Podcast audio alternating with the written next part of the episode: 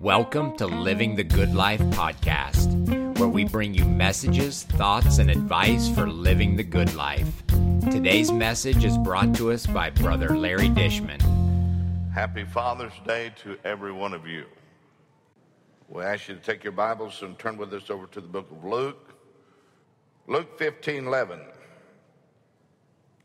And he said, A certain man had two sons. The younger of them said to his father, Give me the portion of goods that falleth to me. And he divideth unto them his living. Not many days after, the younger son gathered all together, took his journey into a far country, and there wasted his substance with riotous living. And when he had spent all, there arose a mighty famine in the land, and he began to be in want. And he went and joined himself to a citizen of that country and sent him into his fields to feed swine. And he would fain filled his belly with the husk that the swine did eat, and no man gave unto him. And when he came to himself, he said, How many hired servants of my father's have bread enough and to spare, and I perish with hunger? I will arise and go to my father, and I will say unto him, Father, I have sinned against heaven and before thee, and am no more worthy to be called thy son. Make me as one of thy hired servants. And he arose and came to his father. When he was yet a great way off, his father saw him, had compassion, and ran and fell on his neck and kissed him. And the son said unto him, Father, I have sinned against heaven and in thy sight, and am no more worthy to be called thy son. But the father said to his servant, Bring forth the best robe and put it on him. Put a ring on his hand and shoes on his feet. And bring hither the fatted calf and kill it, and let us eat and be merry. For this my son was dead and is alive again. He was lost and is found. They began to be merry. Now his elder son was in the field. And As he came, drew nigh into the house, he heard music and dancing. And he called one of the servants and asked what these things meant. And he said unto him, Thy brother is come Thy father hath killed the fatted calf because he hath received him safe and sound. And he was angry and would not go in. Therefore came his father out and entreated him. He answered, said to his father, Lo, these many years do I serve thee, neither transgressed I at any time thy commandments. Yet thou never gavest me a kid that I might make merry with my friends. But as soon as this thy son was come, which has devoured thy living with harlots, thou hast killed for him the fatted calf. And he said unto him, Son, thou art ever with me, and all that I have is thine. It was meet that we should make merry and be glad. For this thy brother was dead and is alive again was lost and is found. I'd like to speak to you for a little while on the story of the loving Father. As we celebrate Father's Day, I'd like for us to remember our Heavenly Father because He's worthy of all the praise, He's worthy of all the glory that we can give Him. He is the absolute best Father there could ever be our Heavenly Father. He truly is the Father that every individual in the world can trust. A good father is one of the most unsung, unpraised, unnoticed, unappreciated heroes in all humanity. We are a society searching for a model father Of all the fathers we find in the Bible, this man is spoken of more than all the fathers combined. We don't even know what his name is. We don't know what his sons' names are. We know very little about this man other than he was one that Jesus chose to illustrate to us the relationship of a child of God to the Heavenly Father. He was the father of two sons. One is called a prodigal son. As many times as I've heard this text preached, as many times I've read it, I wasn't sure the meaning of the word prodigal. Webster says it is recklessly extravagant or characterized by wasteful expenditure. Often we're given the ideal that there was one good son, one bad son. But that isn't the way the parable goes. Both boys had some serious problems. And their father dealt with each one of them individually. Amen. Today we want to focus on the father rather than the sons. It's because of what his father was that his sons became what they were. This aspect of the grace of God probably receives the finest expression in the parable of the prodigal son. It pays to return once again to draw meaning out of this chapter. First of all, it's probably misnamed the prodigal son because there's three important characters in this story the father and two very different sons. The story has three parts the story of the renegade son, the return of that son, and the reaction of the elder son. In all three sections, the father plays a crucial role so that this story might be better named the story of a loving father. The character who begins the action is the younger son. He's a rebellious son. And he asked for his share of the inheritance. And in ancient culture, a very old man might divide his estate between his sons if he wanted to retire. Otherwise, the sons would receive their inheritance at the death of their father. So the younger son demanded his inheritance while the father was still living. It was actually, my friend, a sign of tremendous disrespect. In effect, he was wishing his father dead. Remarkably, the father does not argue with his son. He simply gives his son his portion. Maybe he felt like his son needed to learn something by experience. And this experience cost this young man almost everything. Someone said experience is the best teacher, but I said no. Because experience will cost you too much for tuition. One of the best things to do is learn from other people's mistakes. We can look into the Word of God and find where a lot of people made mistakes. That's one of the reasons God allowed it to be in the Word of God, so we can learn from those mistakes. And we can look around us and see a lot of folks who've messed up their lives. And we ought to be able to look at them and say, I don't want to go down that path. When you see someone make a wreck of their lives, you ought to stop for a moment and think, what happened to them? How did they arrive there? And many of the people, my friend, are headed down the same road.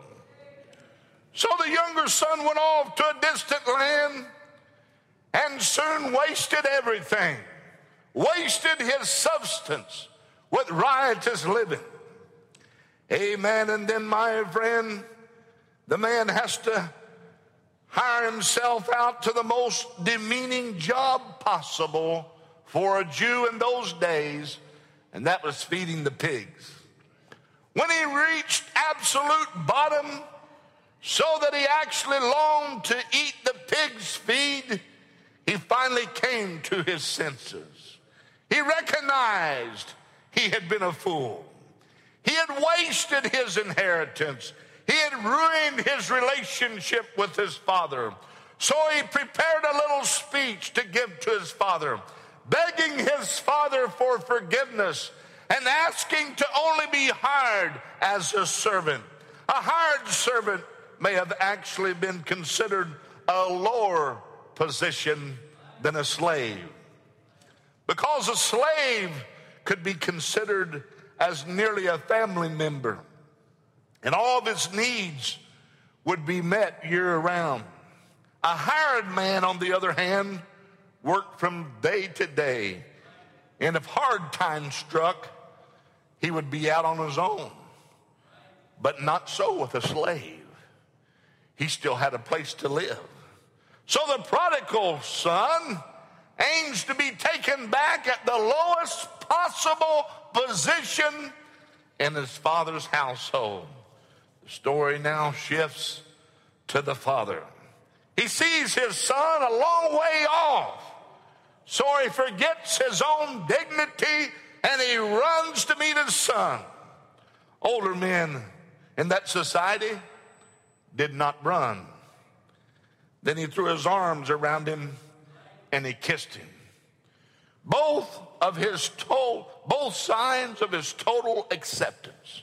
The prodigal son then gives his rehearsed speech of repentance. The father allows him to give the apology, but he doesn't allow him to go on and ask to be hired as a servant. Rather, he interrupts the son to show him that he's been fully accepted. He calls for a robe to be put on him. He calls for the ring to be put on his hand and he calls for new shoes to be put on his feet.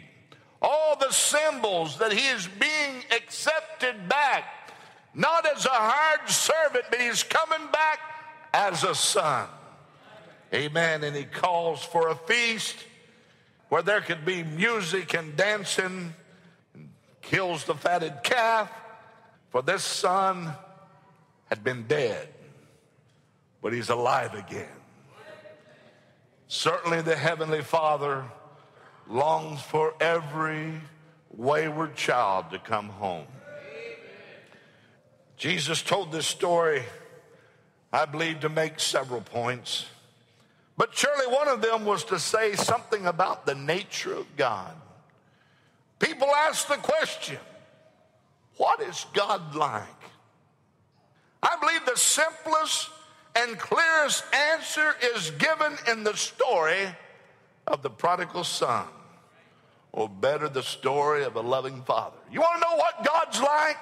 Just read Luke chapter 15, beginning at verse number 11, and you'll see what God's like.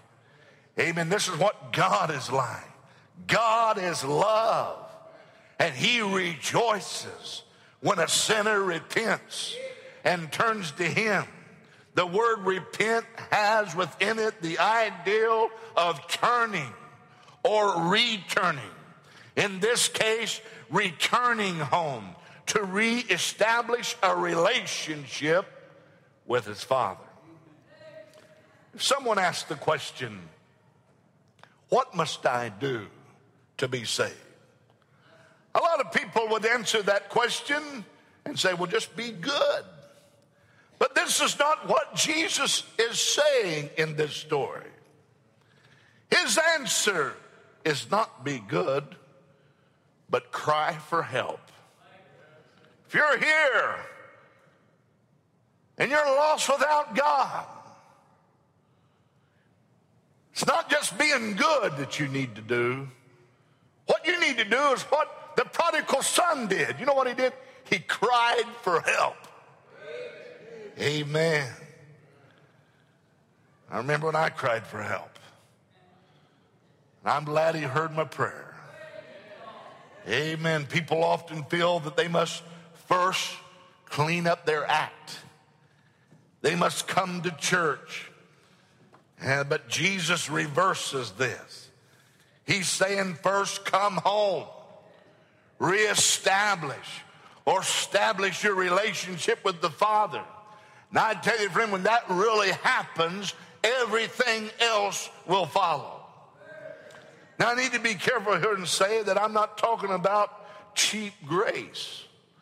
A lot of people in the religious world, they're preaching cheap grace.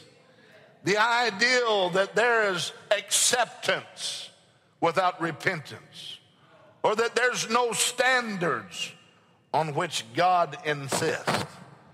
We must understand the way this young man come home. He didn't come home with his arm around the harlot, staggering down the road. He didn't come home with a cup of wine, wanting to be accepted in his sins. He left the harlot back there. He left the wine back there. Amen. He meant business, and that's still what it takes to gain a real experience with God. And because he came back that way, the father accepts the prodigal son back. But, friend, he doesn't say that what he did doesn't matter or have no consequences. The father clearly accepts the son back, giving him all the honors of a son, but he doesn't give the son another third of the estate. That was gone. He wasted that. Somebody said, Well, how do you know? In fact, he tells the elder son, All that I have is yours. Amen. God is just. But don't ever forget, sin has consequences. If you're living in sin, your father may not be able to stop you from doing the things you're doing. Your mother may not be able to stop you from doing the things that you're doing, but listen to me sin has consequences. You reap for living in sin. You'll not get by with sin. Amen. Sin, my friend, will take you farther than you want to go. But when he came back, just like with us, God accepts us back with joy without reservations. I'm glad that God didn't hold grudges on me when I come back. This father does not hold the prodigal sin over his head. Amen. He fully and completely accepts him. You know what that is? That's the grace of God. We are told on one hand not to judge others, on the other, we are told to hold one another accountable in love. But Christians can be like the elder son, we can be hypocrites by not accepting sinners when they come. By denying standards and refusing to be accountable, we can also do wrong.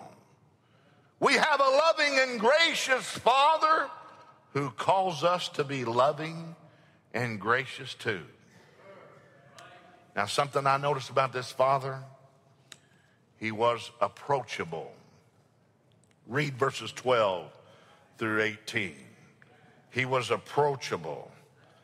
Amen. The family history is unknown, but it seems perhaps the boy's mother has passed away and the father's left alone to rear these two sons. There's also an indication they were a wealthy family because of the servants and the herds. And the younger son had dreams, didn't he? He wanted to travel. He wanted to see things that he had never seen before. He wanted to go to a far country. He dreamed of a great task, but he found a great temptation. He dreamed of adventure, but instead he found agony. He dreamed of prestige, but he found poverty. He dreamed of romance, but he wound up in rags. He dreamed of happiness, but he found himself in the hog pen. It appears that the older son has already assumed the management of the farm and the business. Some would have slipped away without talking with the father. Still others might have gotten someone else to intercede on their behalf. This father was approachable by his sons. Men, fathers, we need to be approachable. The reason some sons will not go to their father because the father's not going to even hear them out before they can even say anything or say, I told you not to do it. If you'd listened to me. And that's why sons don't go talk to their father. But if they don't talk to you, friend, they're going to talk to somebody. Can your children come to you about anything? This is part of being a good father, a good mother. Can your children talk to you about anything? Have you made yourself available to your sons and to your daughters? You know what? Our Heavenly Father is very approachable by those who need Him. God is very approachable. No matter where you are, no matter what you've done, no matter what, where you've been, you can come to God. Amen. And if you come with the right spirit, he'll be just like this father. He's going to receive you with open arms. Amen. I like the part of the story. He couldn't even finish his rehearsed confession. You see, our Heavenly Father already knows our heart. He knows what our hearts are saying. And thank God for the kiss of forgiveness. When we've been lost out in sin, thank God for a father's love. He wants the lost to come to him. He wants to save the lost.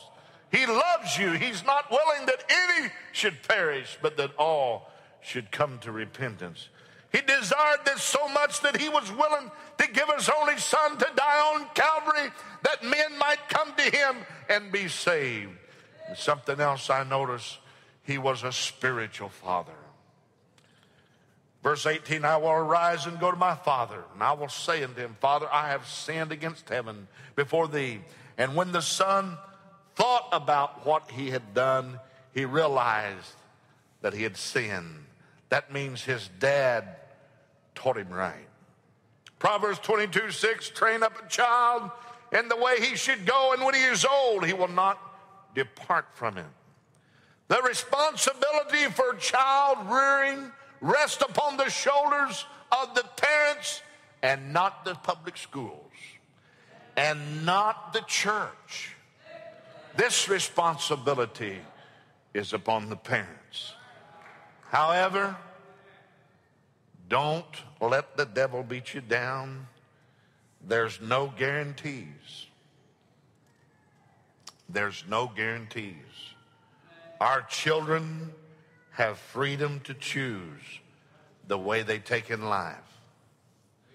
If your children are serving God, then you need to thank God for that and pray for them that they'll stay true and faithful. Be an encouragement to them that they're not walking with the Lord. Pray for them.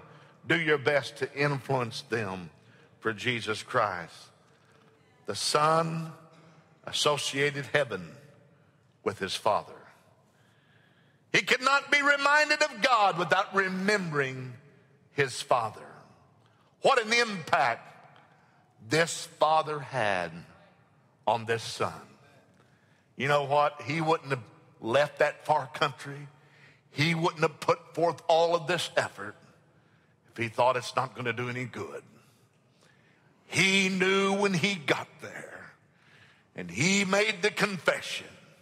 He knew enough about his father that he was going to receive him with open arms. Fathers, I wonder sometimes are we making the proper impressions on our children? Have our children been taught how to pray by listening to us? Have they been taught how to love God's word by our example? Have they been taught the importance of coming to church by our example? Amen. He was a father who was affectionate. Verse 20, and he arose and came to his father. But when he was yet a great way off, his father saw him, had compassion, and ran and fell on his neck and kissed him. Let me tell you, real men are not afraid to show their emotions. Too many men think that it's not manly to weep, but Jesus wept often. There's nothing wrong with showing your emotions. Even though the son's actions were impulsive, the father did not stand in the way. The father respected his son's independence enough to let him choose his own way. There comes a time, and it's probably the hardest time in a father's life, when he has to start respecting his children's decisions.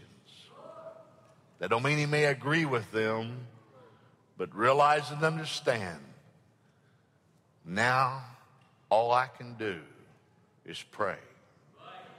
The father loved his son in spite of his loss, and God loved us even when we chose to reject him, when we chose to ignore him, he still loved us. Everything the son had had been given to him by his father. The son could not even have left had it not been for the provisions of his father. Our lives, our family, our health, all are given by God. Everything we got's been given by God. The father took nothing back in spite of the son's selfish behavior. God even blesses those that rejects him. God divides the riches of his kingdom amongst us. The circumstances of life bring about a need for a father. When the son's life was at its lowest, his need for his father was the greatest. Our need for God is most apparent at the low points in our lives. The son was left with nothing but the memory of his father's generosity. Reminders of God's grace and provisions are never far from us. The Father made provisions for his servants. God provides for those who faithfully serve him. There's something about a child, it needs and it yearns for the love of his father. A broken sinner realizes his need for the love of the Creator. The son could not make it on his own. The ways of the son's life led him to ruin. But the father eagerly sought the return of this son. The father ran to his son when he saw him at a distance. God rushes to meet us where we are when we come with true sorrow and repenting. The father had compassion. How about us as fathers? Do we have the compassion that a father needs? The father showed love in spite of the son's failures. The son was repentant, a true heartfelt repentance. The father wiped the slate clean. Thank God, that's a wonderful feeling. when you're under guilt and under condemnation to have it all just wiped clean. Start over again. Even though the son had squandered the father, all the father gave him, the father still gave him the very best. The redemption of the son was a time of a joyous celebration. Angels rejoice for those who were lost when they are found. And the son was restored and placed back to the position of honor. Not even the accuser can waver the Father's love. God's love is stronger than all the troubles you have. God always holds on to us, even when we let go. And God's love never fades. The Father had been looking for the Son to return. When he saw him, he ran, he hugged him, he kissed him. And I say, what a beautiful picture. God longs for us to come home. Amen. And he rejoices when a sinner gets right with God. When someone's been straying and they realize I've been drifting, God rejoices when they come back. Oh, my friend, do you need to come to God this morning? Have you been wasting your life in that far country of sin? If you have, God wants you to come home, to come to yourself like the prodigal son. This father pictures for us the love and the compassion of the Heavenly Father. You know, this father didn't care about how long his son had been away. Now he was home. He didn't care about the smell of the swine. Now he was home.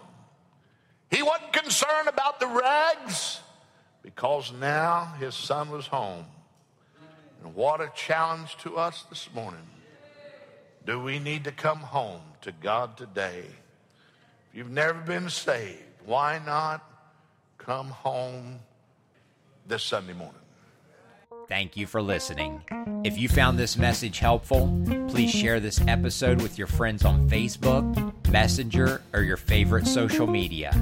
If you have questions or suggestions, please message us on Facebook by searching Living the Good Life Show. A big thank you to Sister Rachel Fowler for all of her editing expertise. Until next time, keep living the good life.